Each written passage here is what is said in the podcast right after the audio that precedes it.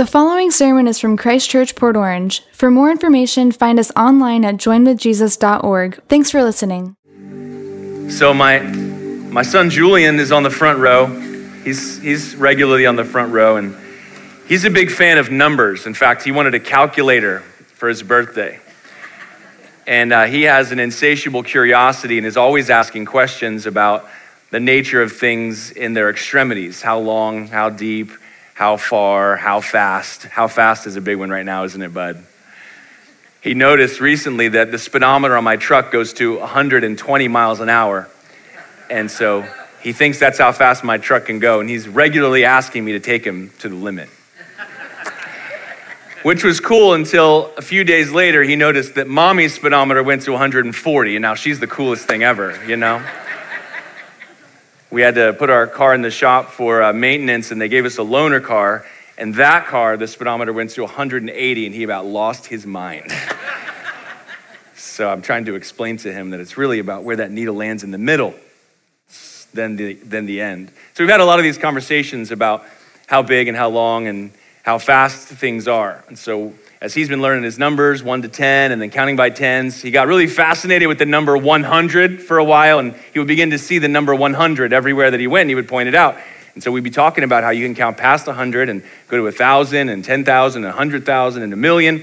And so he just kept asking me about bigger and bigger and bigger numbers until finally I had to explain to him the concept of infinity infinity. What number is that, Dad? Well, it's not a number, it's a concept. It's the idea that the numbers keep going and going and going. You can never run out of numbers. It's just a matter of how you call them and how you count them. And so, infinity. And so, everything now is is it 100? Is it 1,000? Is it a million? Is it googol? Yeah, we went there. googol is one with 100 zeros. I don't know if you know that. That's where Google got its name. But infinity. And the real move of God that we celebrate around Christmas with God with us, Emmanuel, Jesus, the Son of God, being born in Bethlehem as a fulfillment of hundreds of very detailed and specific Old Testament prophecies, is a picture of and an expression of God's limitless love for the world. And not just the world in general, of which you happen to be a part, but of God's limitless love for you. Now, those of us who are Jesus followers, who maybe grew up in church and prayed a certain prayer and were baptized and read our Bible every day and pray regularly, we have a concept of this and we're regularly seeking to be filled with more of it, to really understand God and connect with Him and, and sense His love for us. But I know at Christmas time, especially nowadays, there are so many people who do not have a concept of God's love for them and what the expression of Christmas is all about. In fact, the facts of God's existence are debated, the historicity of Jesus is debated, the, the debates about theology and doctrine are debated. None of those things really matter, but that you know the God who made you and loves you infinitely matters. Can I get amen? amen? And so I want to take just a little bit of time this afternoon to consider just how long God's been working this plan of bringing salvation to the world and specifically to you and what that entails. I want to think for just a minute about how far he came. And I, I, want you to consider maybe before we leave today how powerful is Jesus to save and deliver and establish and confirm and to forgive and to empower and to set free. And I wonder if you would think with me just for a moment and ask the question. You may know a lot of things about God. You're here. You may know some people who know him, but do you know him? Maybe you don't know him fully. I don't. He surprises me all the time. But you can know him truly. And so look with me at Isaiah 9, 6 and 7. This is a prophecy spoken through God's prophet Isaiah about 600 years before Jesus was born. And here's what it says For to us a child is born, to us a son is given, and the government shall be upon his shoulder, and his name shall be called Wonderful Counselor, Mighty God, Everlasting Father, Prince of Peace. We could contemplate those names and their meaning forever. But it continues, verse 7 Of the increase of his government and of peace, there will be no end on the throne of David and over his kingdom to establish it, to uphold it with justice and with righteousness from this time forth and forevermore. And it is the zeal or the passion, the heart of the Lord of hosts who will do this. This prophetic utterance was tucked into the hearts of faithful Israelites for centuries through exile and oppression. It was the epitome of messianic hope, and it was fulfilled and revealed with an angelic announcement to certain shepherds upon the birth of Jesus. And Luke chapter 2 records that for us. Um, if you are going to live stream the service tomorrow, I've preached a sermon. I recorded new content for you. I'm not running a rerun. Aren't you grateful? And so you can tune in at your leisure. But I get a little deeper into Luke chapter 2. But here's what it says In the same region, there were shepherds out in the field, keeping watch over the flock by night. And an angel of the Lord appeared to them, and the glory of the Lord shone around them, and they were filled with great fear. Apparently, getting a glimpse into the spiritual realm and being confronted by an angelic being is quite terrifying. And so the shepherds were filled with great fear, and yet the angel said to them, verse 10, Fear not, with a smile on his face, for behold, I bring you good news of great joy that will be for all the people. Why? For unto you is born this day in the city of David a Savior who is Christ the Lord. And this will be a sign for you. You will find a baby wrapped in swaddling cloths and lying in a manger, which, if you tune in tomorrow morning, you'll hear is something akin to you will find a baby wrapped in band aids and laying in a dog bowl. Is that him? That's definitely him. Think about just how long God has been planning and how specifically he has fulfilled his purpose to make you his own forever. Before the foundation of the world, you were chosen in Christ to be recipients of God's great love, objects of his great love, and to exist in his perfection forever. That is where those deep seated desires for success and purpose and value and companionship and love and dignity come from. You were made by God for God, and He has been working long and hard to make a way for you to be His again. Isn't it great news? So, how long? Oh, for eternity past, infinity, that way and that way, so that you could be His. And consider how far, I love this scene where heaven breaks into earth and the humility of Jesus born to these parents in this city in these conditions. And yet, when the angelic host came, he did not go to Herod, he did not go to Caesar, he did not go to the high priest, but he revealed this good news of great joy for all people to shepherds who were out in a field. And this is where heaven meets earth. And aren't you grateful? Because I think we have a whole lot more in common with shepherds than kings. Can I get amen? And yet, God wants to reveal his great love and his power to you as well. How long? How far? How powerful? The Gospels are filled with stories about Jesus, who he was, what he did, and all of these stories work together to present his true nature to the world. He's leading his disciples and the people of first century Palestine and the religious leaders into an experience of who he is. And so he does that in a number of different ways. And one of my favorite stories in the Bible, you may be familiar with it, it's in Mark chapter 4. You get this picture of Jesus in his humanity and his in his divinity, his power. Mark chapter 4. This is the scene where Jesus gets in the boat with the disciples to cross the sea, and a great storm happens upon them. Now, these are fishermen, so they are familiar with storms, and yet this one is uh, especially terrifying, and they fear for their lives. Look at Mark 4 38, it's on the screen. But Jesus, during the storm, was in the stern, asleep on a cushion. And they woke him, said to him, Teacher, do you not care that we are perishing? Now, consider for a moment. Psalm 121 tells us that the Lord of Israel, the Lord of hosts, neither sleeps nor slumbers. In his divinity, God is not weak, does not require a nap. Aren't you glad? And yet he became like us and became one of us. And in his experience of becoming the perfect man, so that in him we could be forgiven and made righteous, he is expressing this human experience and falling asleep in the boat. Now, think about the conclusion that the disciples come to with the question they ask Teacher, do you not care that we are perishing? Do you not care? I know that there's probably a lot of women in this room who have looked at a sleeping husband and thought, Do you care? Isn't it amazing our uncanny ability, men, to fall asleep right after an argument has not yet finished? And isn't the question always, Do you care? You're moving so quickly to incapacity.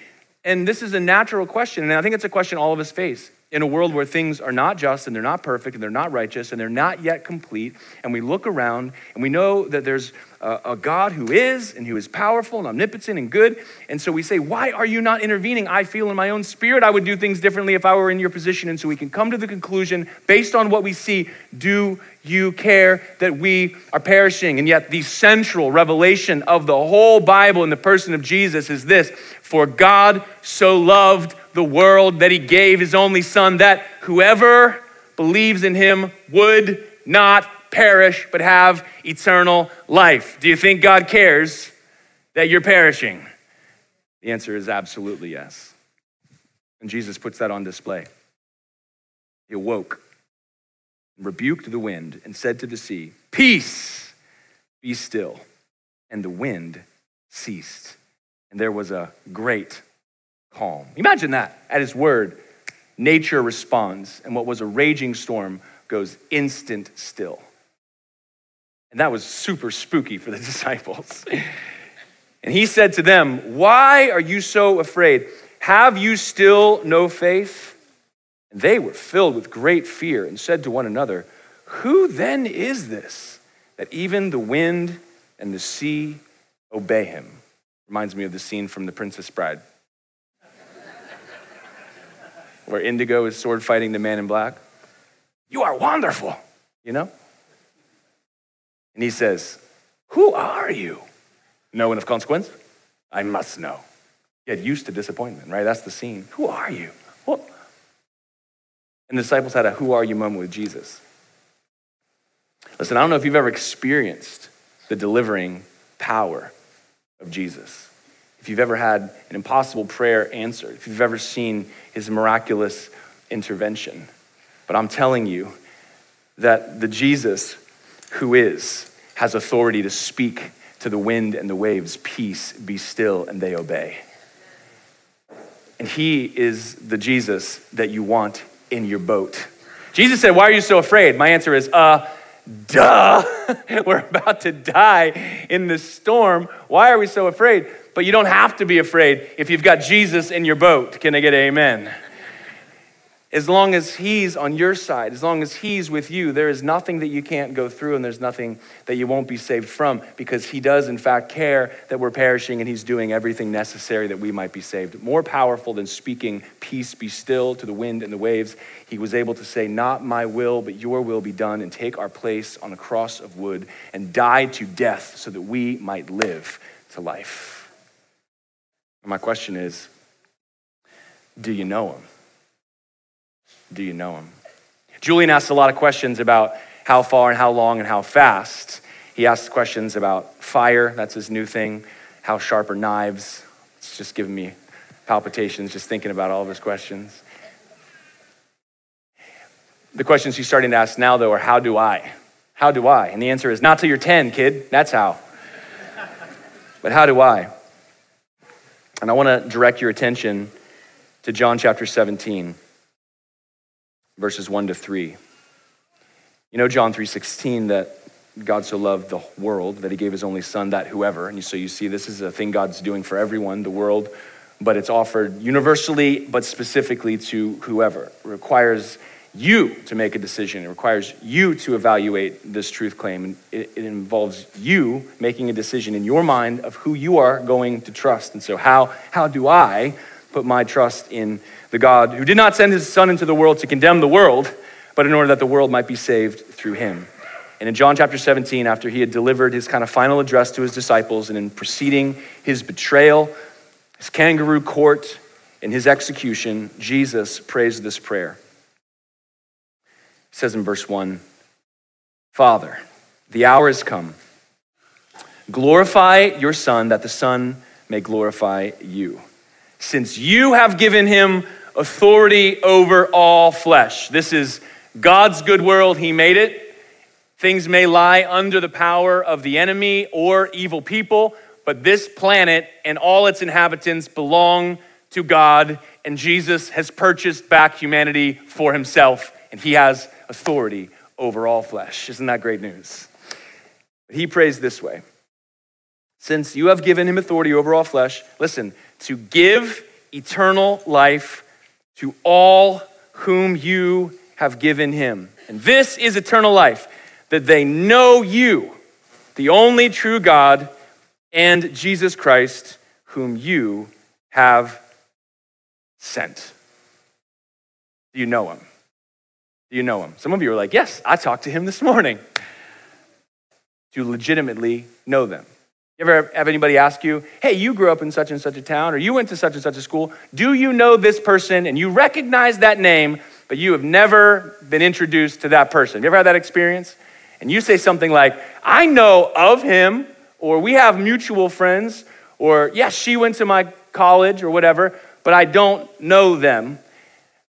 But there is that moment of first introductions when you say, I want you to meet my friend, and now you may not know that person fully, but certainly after that introduction has been made, you know that person truly. It's very simple. My question for you is Do you know this Jesus truly? He is the supernatural, beyond time space, eternal with the Father, Son of God. He is everywhere, equally present. He will return in physical form to judge the living and the dead and to establish an unending kingdom. He wants you in it. And my question is have you been introduced to him? And if you have not this Christmas, I would love for you to meet my friend, Jesus. He'll change your life forever. He wants to infuse your life with peace. He's the Prince of Peace. He speaks over the storm in your life. Peace, be still. This eternal life, knowing Him, means that you have peace with God, that you are reconciled to Him, that He is no longer a judge who you will face. He is a Father that you can turn to. It means you will have peace on the inside of you. You will have your conscience cleansed. You will be made whole. God's Spirit will dwell on the inside of you. To know Him is to know peace. And I wonder do you know Him? Do you know Him? Do you experience it? When you have met Jesus, He replaces your lesser joys with eternal joy. He replaces your silly hopes for an unknown future with a solid, confident, not yet seen, but fully determined hope. There is, there is nothing better in this life than experiencing a relationship with Jesus. So, how do I get to know Him? It's amazing how he does this. He does it for every one of us. Maybe you're here and you can remember back to your story. Last Sunday, Tiffany was addressing all of us and she was saying, to remember the moment you put your trust in Jesus. Remember the moment when you turned over the lordship of your life to Him. Remember the moment when you acknowledged that He is the rightful King, that He is God, that He is your Savior, and you said, Listen, all I bring to this relationship is your need, but I am sensing your call and I'm remembering your love. And so I am I'm coming to you and I'm saying, Take my life, make me whole. So many of us in this room share that common experience. And bringing back to that moment is the first moment you met him and he became yours and you became his.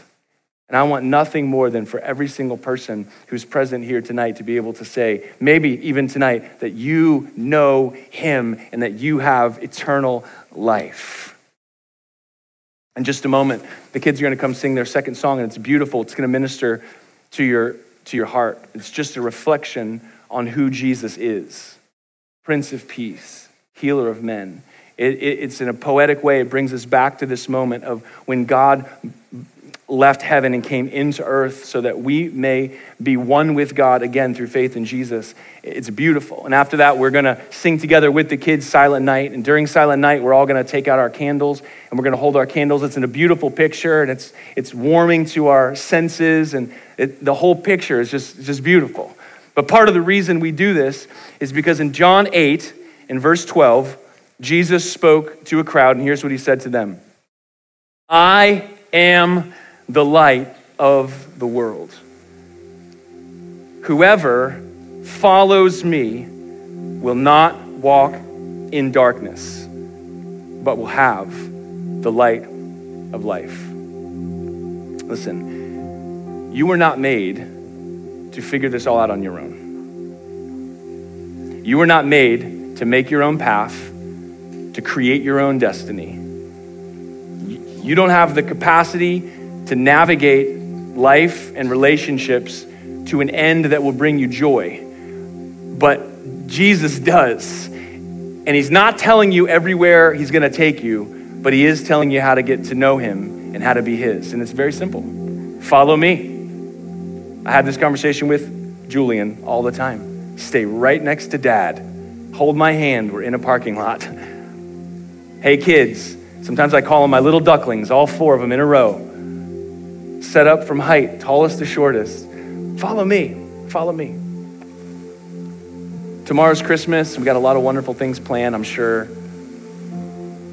But every single day, you wake up to a God who's been awake all night watching over you, who wants to spend time with you, who wants to speak to you through his word and by his spirit, who wants to make you a part of something that lasts forever, who wants to put you into a family. And he's asked He's asking you and inviting you tonight. And I'm speaking to you if you're not a Jesus follower already, especially to follow him. He wants to transfer you out of the kingdom of darkness. Man, before I started following Jesus, I was just fumbling through the world trying to find hope and life and success and happiness, like looking for something in a dark house, hands on one thing at a time, knocking stuff over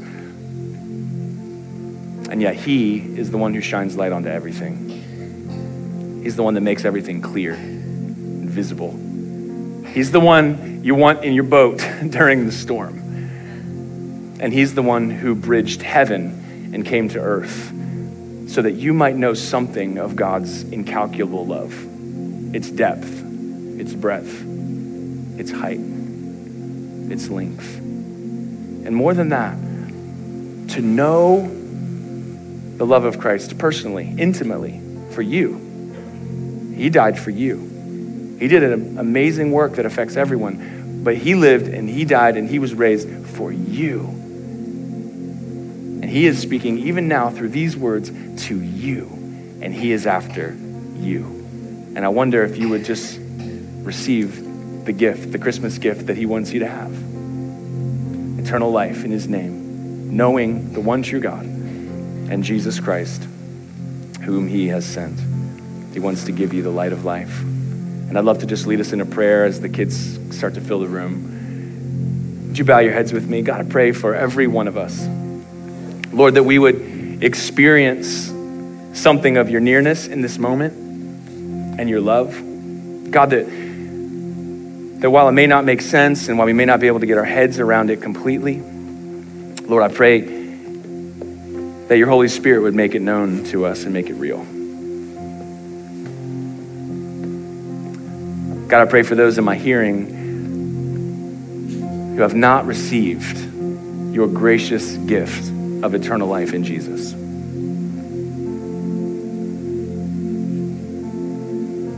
God, I pray that I pray that they would, with open hands and an open heart,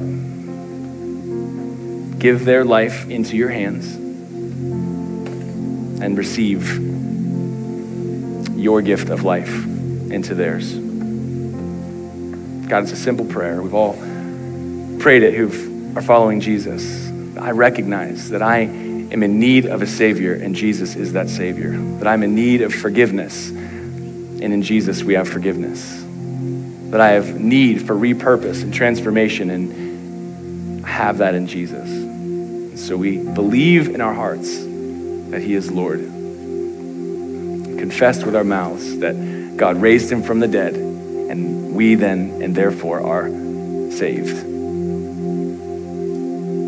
God, as you see every human heart and every human experience, God, you know the sincerity of belief and prayer. And I just pray that you would pour out your spirit of peace this Christmas on every one of us. In Jesus' mighty name, and all God's people said, Amen.